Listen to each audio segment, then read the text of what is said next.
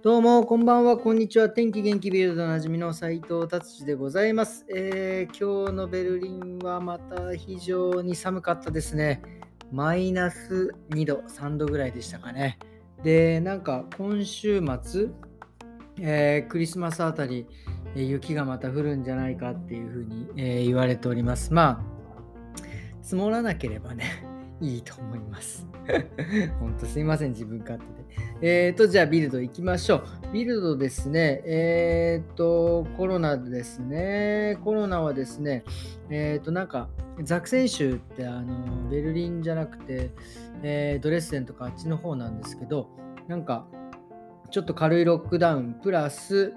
えお店とかね、多分閉められ、閉めちゃうのかな。で、プラスですね、なんかあのマスク、あの FFP2 のマスク、えー、じゃないと、えー、ダメみたいですね。なんかもうベルリンはなんか FFP2 のマスクか、なんかこの医療用の、なんかそんなマスクでもなんかどっちでもいいのか、なんかよくはっきりしてないですけど、まあまあみんなもあの軽いマスクにしてますね。まあそれで何も言われないから、まあ FFP2 じゃなくてもいいんだなっていうような感じでございます。えーとですね、そして、えー、とうとう出てきてしまいましたね。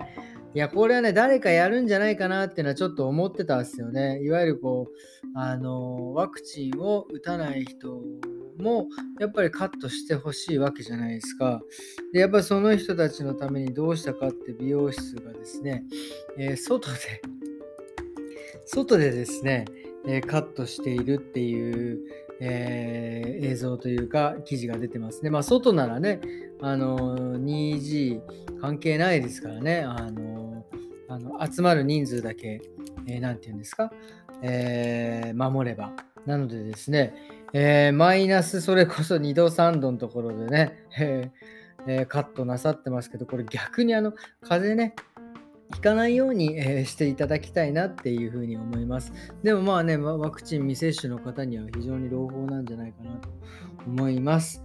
はい、そんな感じでビルドですね。えー、なんか面白いのがあるかなと思ったら、なんかパッと日本の記事が載ってる、日本の記事というか日本のことが載ってると思ったらですね、えー、屋久島のですね、お猿さんセンター、日本モンキーセンターっていうのがですか？なんかそこでですね、なんか焚き火をする、なんかそのなんか真ん中をキャンプファイヤーみたいな感じで、その、えー、火を起こして、で、そこにね、えー、猿の方たちが集まるって、これ、猿って火は怖くないんですかね？それかもう、もうなんかそのだんだんこう何て言うんですか火にこうね慣れてきたのかなっていう感じですね。これそのうちなんかあれですよね。なんか火とか覚えちゃったらなんかどんどん進化してそれこそなんかあの猿の惑星じゃないけど猿の世界が出来上がっちゃうんじゃないかなと思いますよね。本当にあのこれはちょっとすごいなと思いました。はい、あのどれぐらいすごいなかなと思ったのは前、ずいぶん前、もう十何年前ですけど、日本に夏帰った時ですね、えー、お犬さんたちが多分床コンあのコンクリート、外のコンクリートって暑いから、えー、靴履いてたんですよね、4, 4つ。もうそれ見た時にもう犬もそろそろ立ち出すんじゃねえかなっていう衝撃を受けたんですけど、それぐらいちょっとこの猿の焚き火は衝撃を受けましたね。はい。すごいな、これ。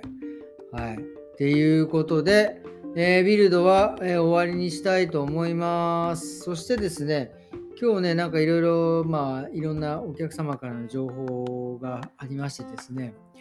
あの、まあ、とにかく今、あの物流関係は、とにかくもう、あの、もう本当、えっ、ー、と、アムステルダムとかロッテルダムとかで、あの、何ていうんですか、え荷物がもう止まってる。要は人も足りなければもうみんな注文するのも多くてですね、えー、とにかく、えーと、荷物が来ない届かない、えー、でなんだかよくわかんないけどそのまま戻荷物が戻ってしまうとかもうねなんかいろいろ結構しっちゃかめっちゃかな状態になってるらしいんですよね。なのでこうなんかそれにそれなそれのせいなのかわかんないけどもうなんかあの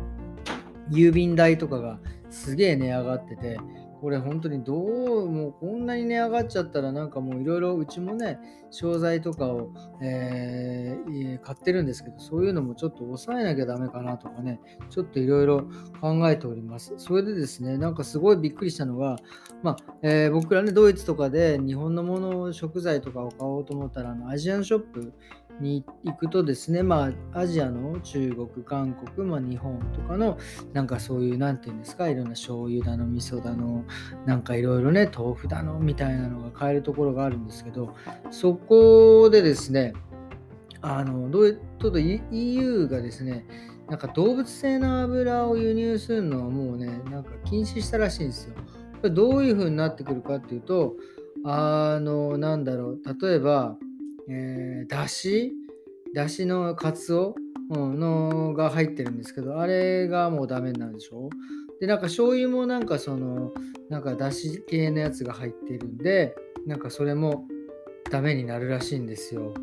これね、ほんとだから、ドイツに入ってくるだしはその昆布だしとか、なんかそういったものにだけになってきちゃうんじゃないかなっていう。だから多分、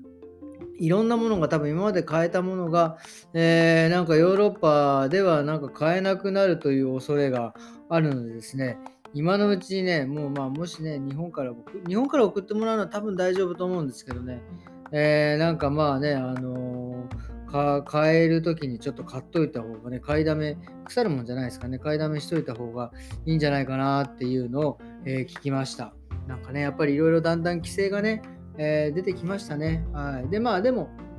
そういったものもですね、例えば醤油とか、なんか例えば、えー、なんかこっちヨーロッパに工場を持ってて、ヨーロッパで作ってるものだったら大丈夫らしいんですよね。なので、だからね、日本の企業が、えー、ヨーロッパに工場を作って、こうヨーロッパで売るのはいいんですよ。多分でも日本のね食材とか食材とかそういうねなんか大きいキッコーマンだなんだろうと大きいところってもう結局そのもうね日本で日本の中でもマーケットがもうあのもう十分回ってるので多分海外までっていう考えはないんでしょうねっていうことで、えー、明日は僕はお休みなのでですねえー、もう年末近いのでアジアンショップにそれこそ行って出汁を買いだめしてこようかなと え思っておるわけでございます、えー、今日はこんな感じで終わりにしたいと思います。どうもありがとうございました。それではまた明日。さよなら。